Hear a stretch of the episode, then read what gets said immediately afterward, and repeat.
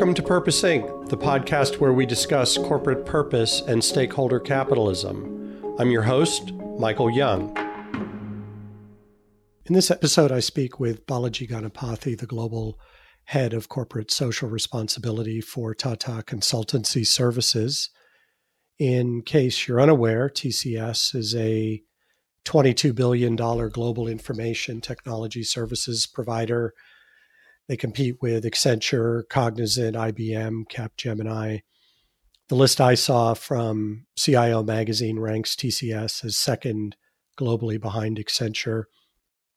And in his role, Balaji focuses on harnessing the power of purpose, people, and technology to advance access, equity, and inclusion across society. And TCS does this on a global scale. The company has 258 offices in 46 countries and 450,000 employees.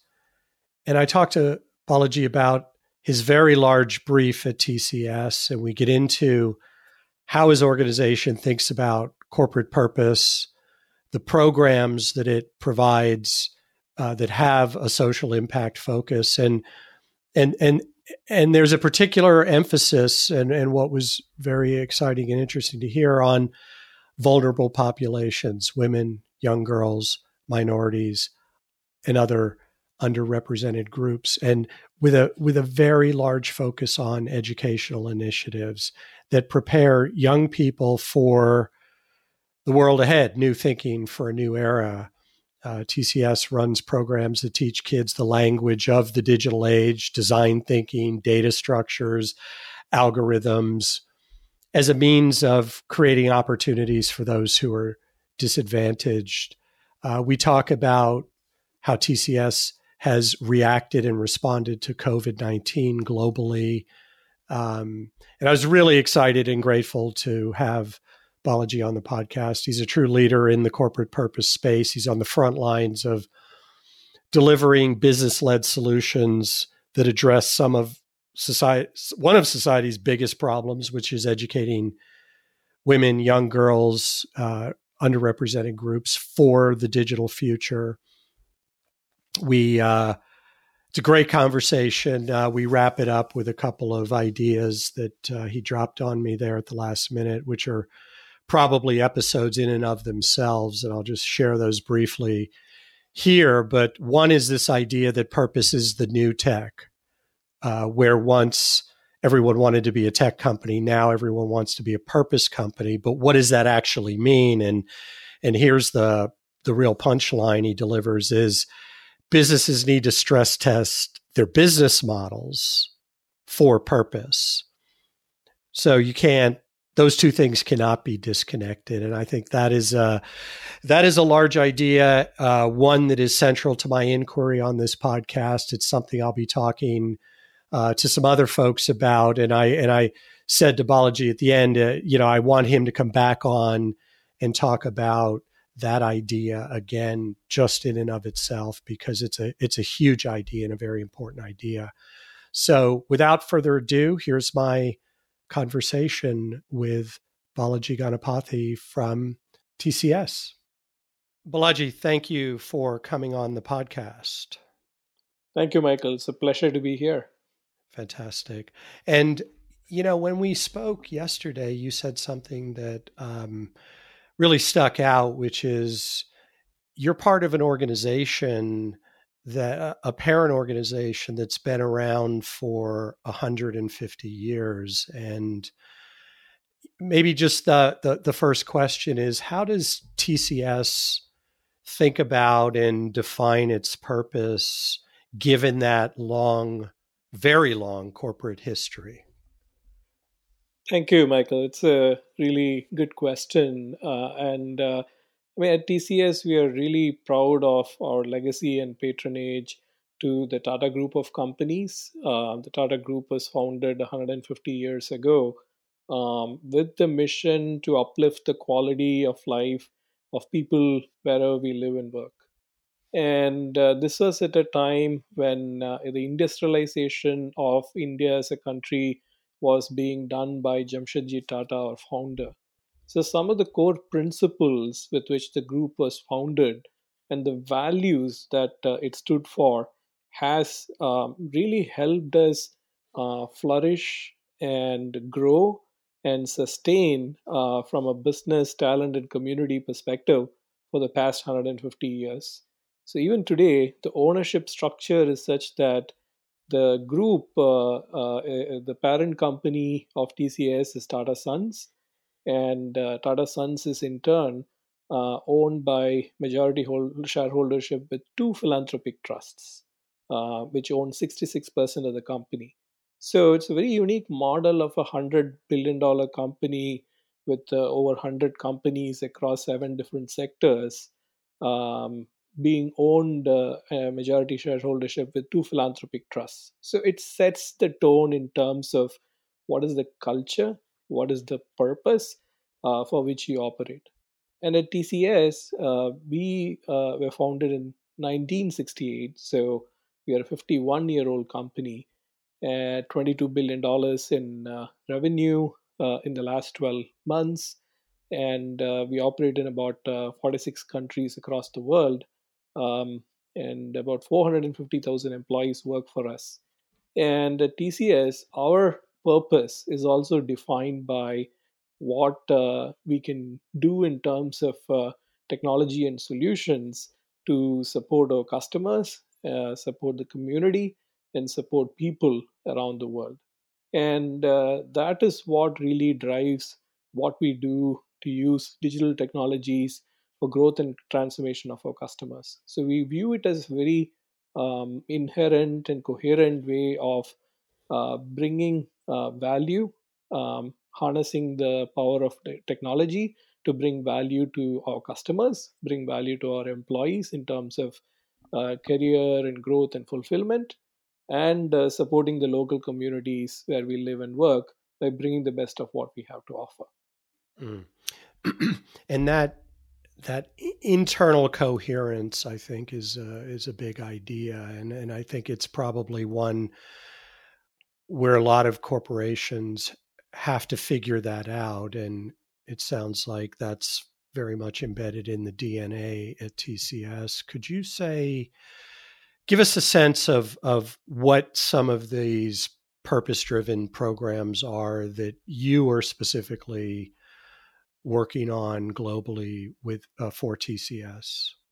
Certainly, my pleasure. And so feeding off this larger sense of purpose that the group and TCS stands for, our vision for CSR is to empower people and communities to create access to opportunities in the digital economy. I say that because, earlier this year, I had looked back at what the trends were from a purpose point of view in the last few years. And things that came to the top were the rising voice of people, the increasing adoption of technology, and purpose becoming more central and integral to companies across industries. And at TCS, the mission that we embarked upon is to really build equitable and inclusive pathways for women, youth, and marginalized groups by connecting them to new digital opportunities.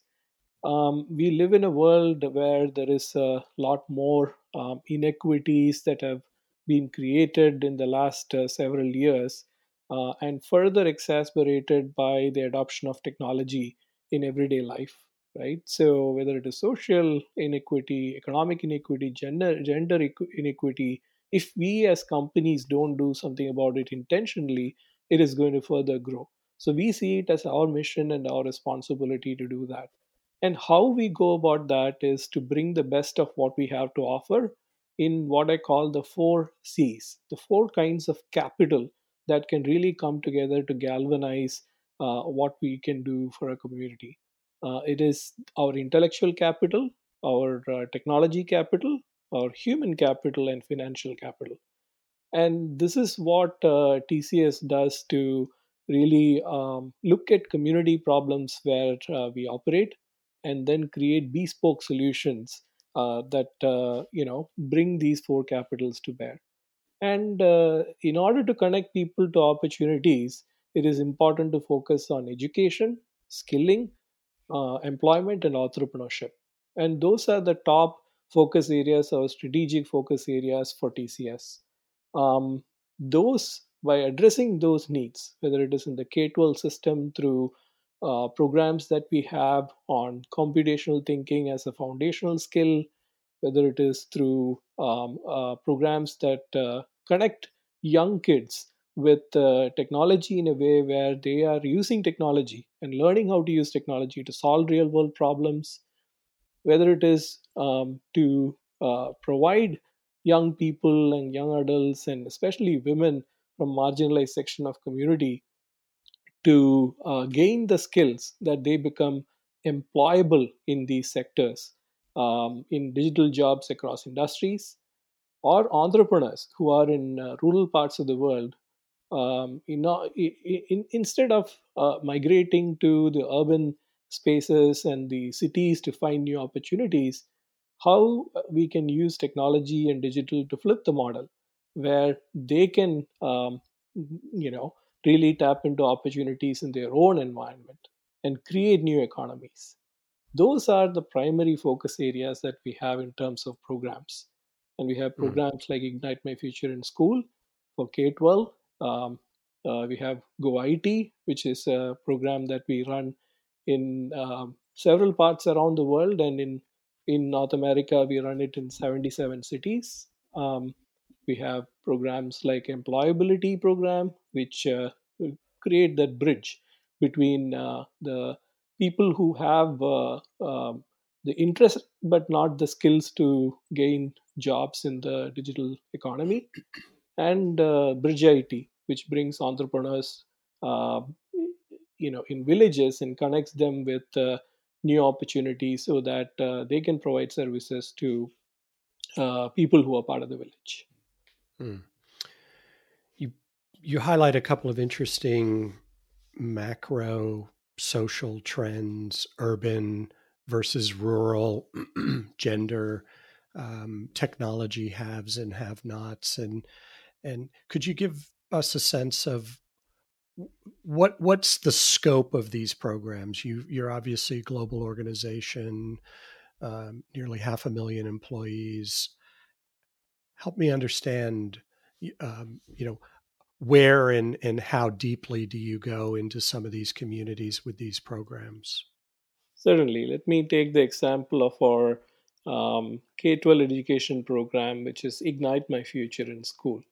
So we've been working with the U.S. school system for over a decade now, trying to understand the different opportunities and challenges that is faced by the system, and how to work along with the government as well as education system to help in terms of resources and support. So one of the gaps that we identified is that even bridging the gap from a technology and from a digital skills perspective is being focused only on computer science and related areas, right? Whereas in order for human intelligence to inform what artificial intelligence should do, some basic skills, foundational skills are needed for every student who is coming through our education system. So we identified computational thinking as that 21st century skill, as the creative thinking and problem solving skill that can help humans tell machines what to do, right? The understanding of data, algorithms, abstraction, modeling, decomposition, these are all terms that kids should learn and understand.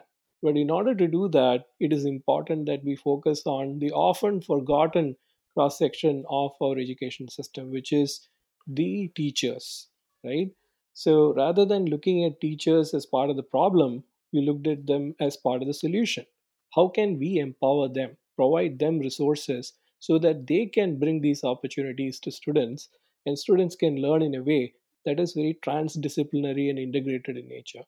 So we started this program 2 years ago, and today we are in over 150 school districts and all 50 states in the U.S. Over 11,000 educators have adopted this curriculum, and almost 670,000 students are using these lesson plans in their schools to learn how computational thinking is everyday skill. But they learn it not as a subject. It is integrated into every subject. So whether it is lesson plans like emoji essay, where students use emojis to create a new language, or outbreak, which is very relevant in the current scenario of COVID-19, where they learn how pathogens and disease spread in the in the community, and what they can do, and what are the different career paths that are connected to that. So it is programs like Ignite My Future that demonstrate how we work with the system to work along with education system at a national level, regional level, and local level to customize what we have to offer so that we are meeting communities where they are at and providing them resources that are valuable. So that is one program I wanted to highlight. Yeah. Okay. Another program is called GoIT, which we developed 10 years ago in response to the call to action that a lot of our young kids often don't understand what the different job opportunities exist within technology. They often think of people who are in tech as geeks and nerds and have a unidimensional view that you're sitting behind a desk and doing some coding, right? While that is one part of careers that are available in this sector, today there are a very diverse set of opportunities available. So through GoIT, what we do is to help students get a toolkit of skills like design thinking, human-centered design, agile prototyping, but all put together as how digital innovation can happen if they identify a problem that they see in the community and want to solve it. So rather than be consumers of technology, they can become creators and they can solve problems that they see around themselves. So this program is now in 77 cities. So that's another example of how we work with the community and the widespread nature of the need and response to the need. Now, one thing I want to mention in both these programs is that the prioritization of whom we work with is those who are underserved. So high free and reduced lunch, inner city neighborhood, and more focused on girls and minorities, very intentionally. Inclusion and equity is built into the program design. That's really interesting. There's a lot there that you said that I'd like to unpack. But that last point about the intentionality around the most vulnerable, I think, is a very large idea and one that I think doesn't get enough attention in sustainability initiatives, that we talk about stakeholders as if they're some homogeneous group. Mm-hmm. But what I'm hearing and talking to other thinkers about is, yes, there are stakeholders are all important, but let's go to those who are most vulnerable, most at risk, and start there. And so I think it's very interesting that you've built that kind of approach into how you think about these programs and how you implement them. But I did want to maybe just ask you, if I could, about, so these are very broad programs. What kind of frameworks do you have in place internally and externally to measure how you're doing? How do you think about that? Because it's one thing to give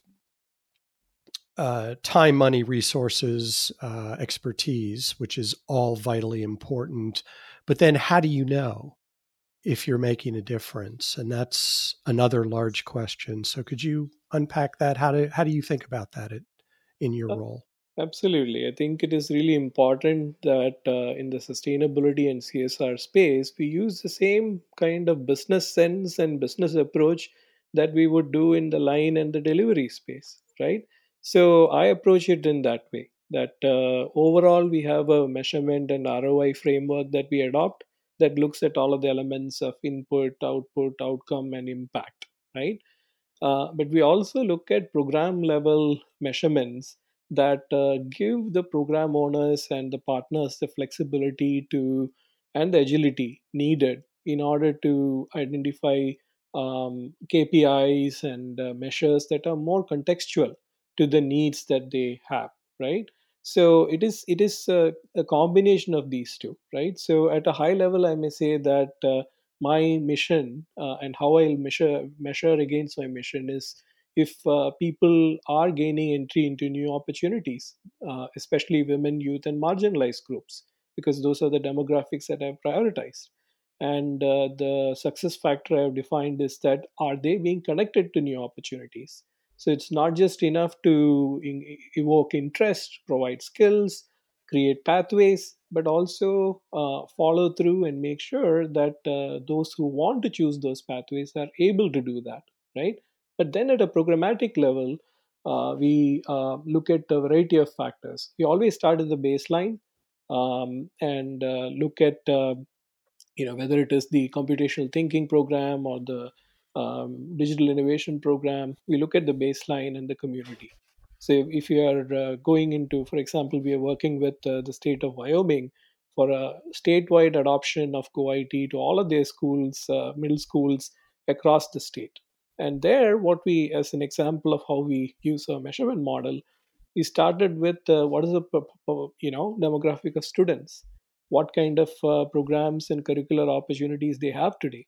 Who are the ones in need? What infrastructure do they have?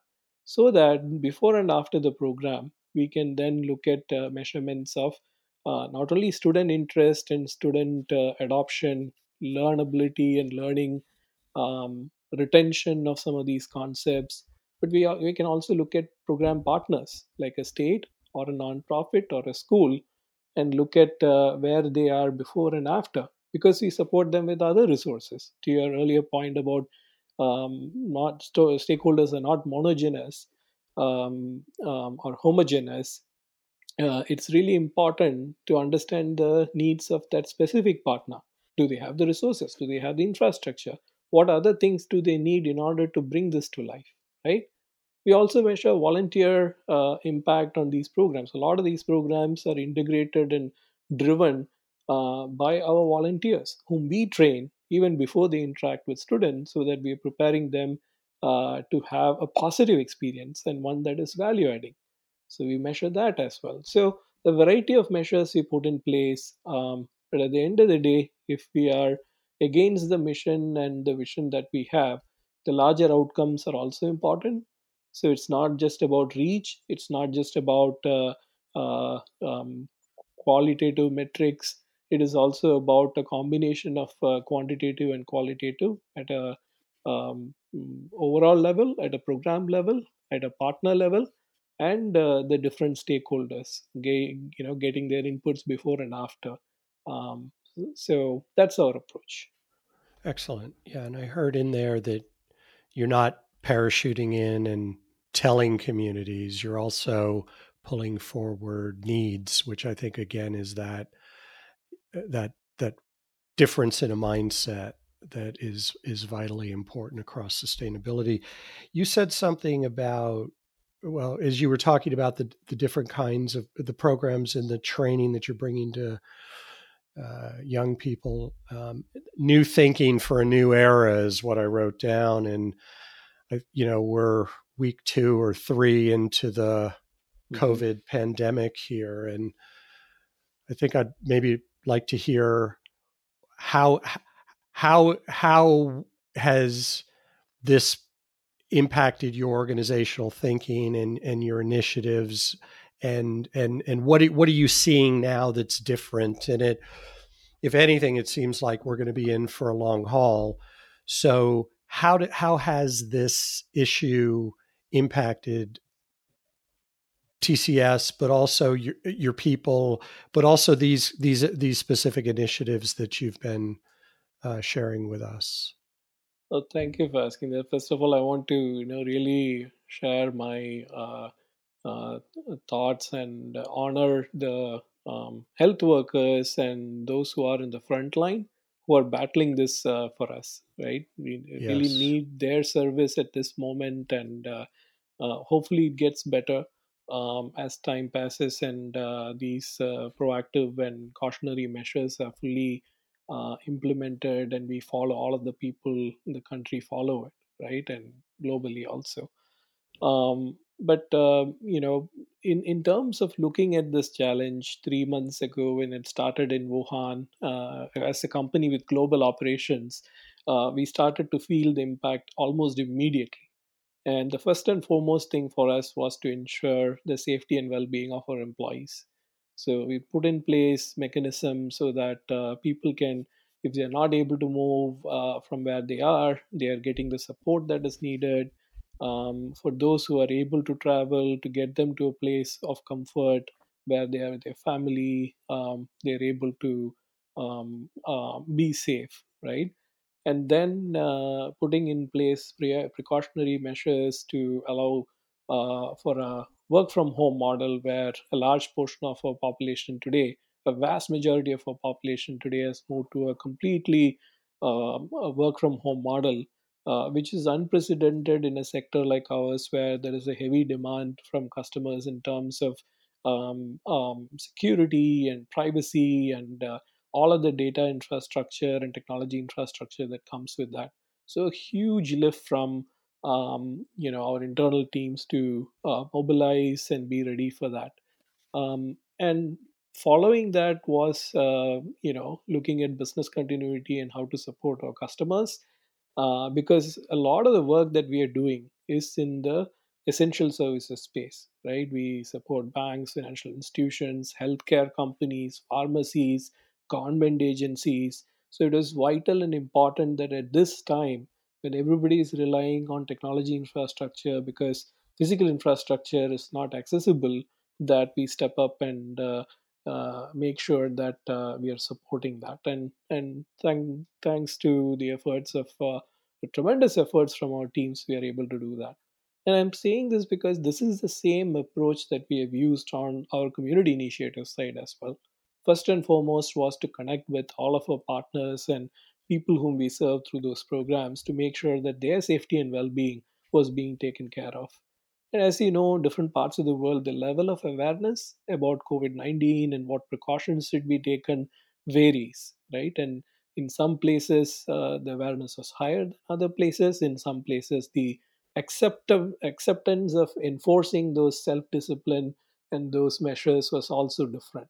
So we have constantly been engaged with our partners in the network to share these communications and wherever possible, convert it into regional languages, so that especially those communities which are vulnerable and people who are underserved have the same kind of knowledge and resources regarding how to protect themselves as those in the urban neighborhoods and those who are safe and secure in their home have, right? The second thing was to then use the same kind of model that we used on the business side to provide our programs in an online and virtual format. So the two programs that I mentioned to you, GoIT and Ignite My Future in School, are already available in an online and virtual format. In fact, our teams are doing webinars and sessions for educators and schools and nonprofit partners so that they are able to use these resources, especially at a time when people are stuck at home and are looking for good programmatic content that is relevant to their needs. Right? Even in a country like India, where we have programs running in about 1/3 of all the districts in the country, we have progressively started to shift into an online model. It's not as easy in many places where infrastructure, technology infrastructure may not be available, but we are working through that one step at a time, right? And then in response to the larger need of the community, whether it is related to healthcare infrastructure, food security, infrastructure on the equipment front, you know, we are looking at what we can do. The Tata Group and the Tata Trusts, as a coordinated effort, we have already pledged $200 million to support this effort globally. And our researchers in our innovation lab are also working on compounds and molecules that could potentially one day lead to more vaccines and cures to COVID-19. So it is a all-round effort from our business side, our community partners, our own program teams. My own team has, while we travel a lot and we are on the road to meet with communities and partners, now in shifting to this model has not been easy, but we are making it work. And most importantly, staying in touch with each other, comforting each other, giving each other hope, because we need hope. We need to strengthen our resolve that, yes, the crisis is not done. It is far from done. But if we come together and stick together, we can overcome this. Yeah, no, that's a phenomenal point and an incredible move and pivot that you've undertaken at a very, very rapid pace. Just maybe a couple of minutes on if you were to summarize what you have learned in this job, in this role, at this organization, what are some of the things that you would share with other leaders who are on this journey and maybe they've been on it for a while too, or they're new to it? What have you learned on this road in terms of sustainability and being a corporate participant in the private public move of stakeholder capitalism, of trying to make ultimately trying to create positive social impact? What are your lessons learned? And what criticism have you maybe faced that you've dealt with, that you've overcome? And so how would you advise others that are on this journey? Thank you for asking that question. So first of all, I still consider myself a student. In the past 2 decades, I performed a variety of roles, but one of the most fulfilling ones has been this particular role of leading our community initiators, initially in North America and now globally. It's a fulfilling one because, the Japanese concept of ikigai, right? Doing what you love, being able to do that with those who love what you do, having the skills and the capabilities to do it, and being paid to do that, right? It's a perfect combination. So some people call it the happy sector, right, or the happy profession, where your values, your expectations are aligned to what happens or what you see and what you experience on a daily basis. So I'm really grateful, and I take that very seriously every day as a responsibility, that the best of what I have to offer, what my company has to offer, how can I bring it to bear to look at community-related initiatives. So the way I approach it and the lessons I've learned is that, first of all, this is a professional space. So this is not just to have fun or social events or, let's go clean up a park and take some pictures and post it on the internet and have fun, right? I'm not opposed to people who want to volunteer and do, those sort of efforts. I have tremendous respect for them. But as a leader who's driving these initiatives, it is important for the world and the companies to recognize the role of purpose within organizations. I am thankful and blessed to be in a company where it's been part of the business model. And I really have encouraged my peers and others whom we have interacted with over the years to adopt a similar approach in their organizations, or share the examples of what we do to help reiterate that purpose is integral to every company's existence, right? I always surround myself with people who are more talented than I am. And I think that's a great, factor of our success, because people who have multidimensional, diverse talent really bring in the thought process and the capabilities to really look at problem statements from different points of view. And that has really helped us develop solutions that look at community aspect, look at the business aspect, look at technology, look at other aspects like how can we do stakeholder engagement, how can we integrate business, how can we work with governments and our customer network. So that is one way of looking at it that has helped me and is part of my style. And I can go on, but I think I should pivot to your second part of the question around criticism. And I can totally relate to anybody who has a critique about whether purpose is really become centered to organizations, or is this another form of greenwashing, right? And I think those questions are important because you have to hold the feet to the fire of anybody who's a CEO or a board. I hold my feet to the fire. I'm a moral beacon and a compass for my board and my CEO and my leadership team. I think we need to ask ourselves, are we walking the talk, right? Are we demonstrating through our actions?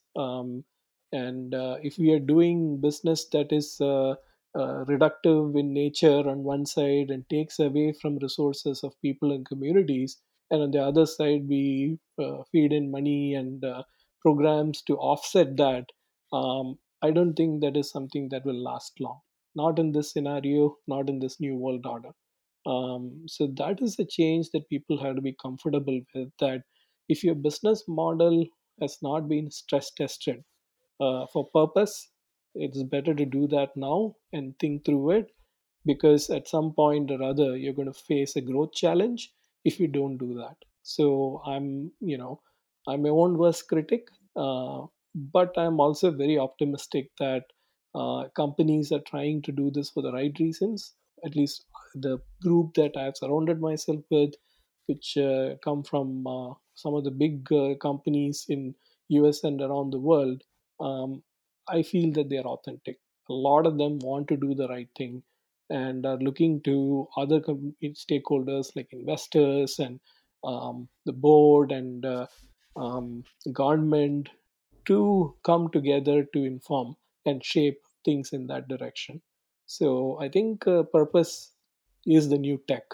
It's my favorite line to say these days because very provocative, right? Every company wants to be a technology company or wanted to be a technology company for the last several years, right? That was the new fad and the trend. Today, every company wants to be a purpose-driven enterprise. Easier said than done, right? But I think that journey will define where we as a society in the next 5 to 10 years. Fantastic. All right. So you just gave us the headline for the show. Purpose is the new tech, quoting you. I love that. And the other point is, and this is going to have to be a whole nother episode, and we're going to wrap here in a second, but what you said about having your business model stress test for purpose is I think such an important point, because you cannot, there cannot be a gap between say and do anymore, right? Absolutely. You cannot simply go out there and, purpose wash and have some kind of a side hustle with virtue and do different things and have the business model be something different. And I think that's an episode in and of itself, and we don't have time to get into that, but I want to thank you for that, for making that point, because I think if there's anything I like to hear about from leaders like yourself is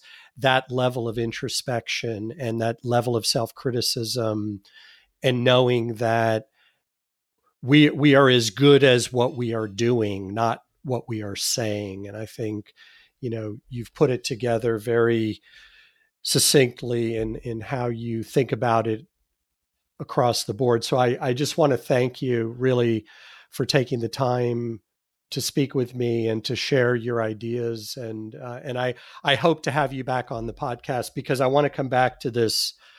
I'm happy to be back.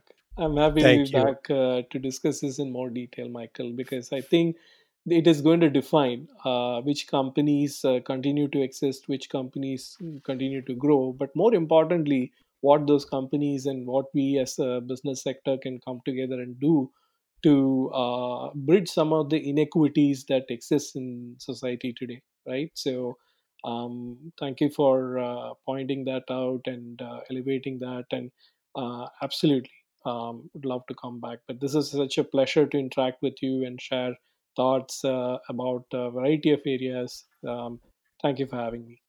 Oh, my pleasure, Balaji, and great to have you on, and very much appreciate your time, and we'll have to end it there. Thank you. Thank you again.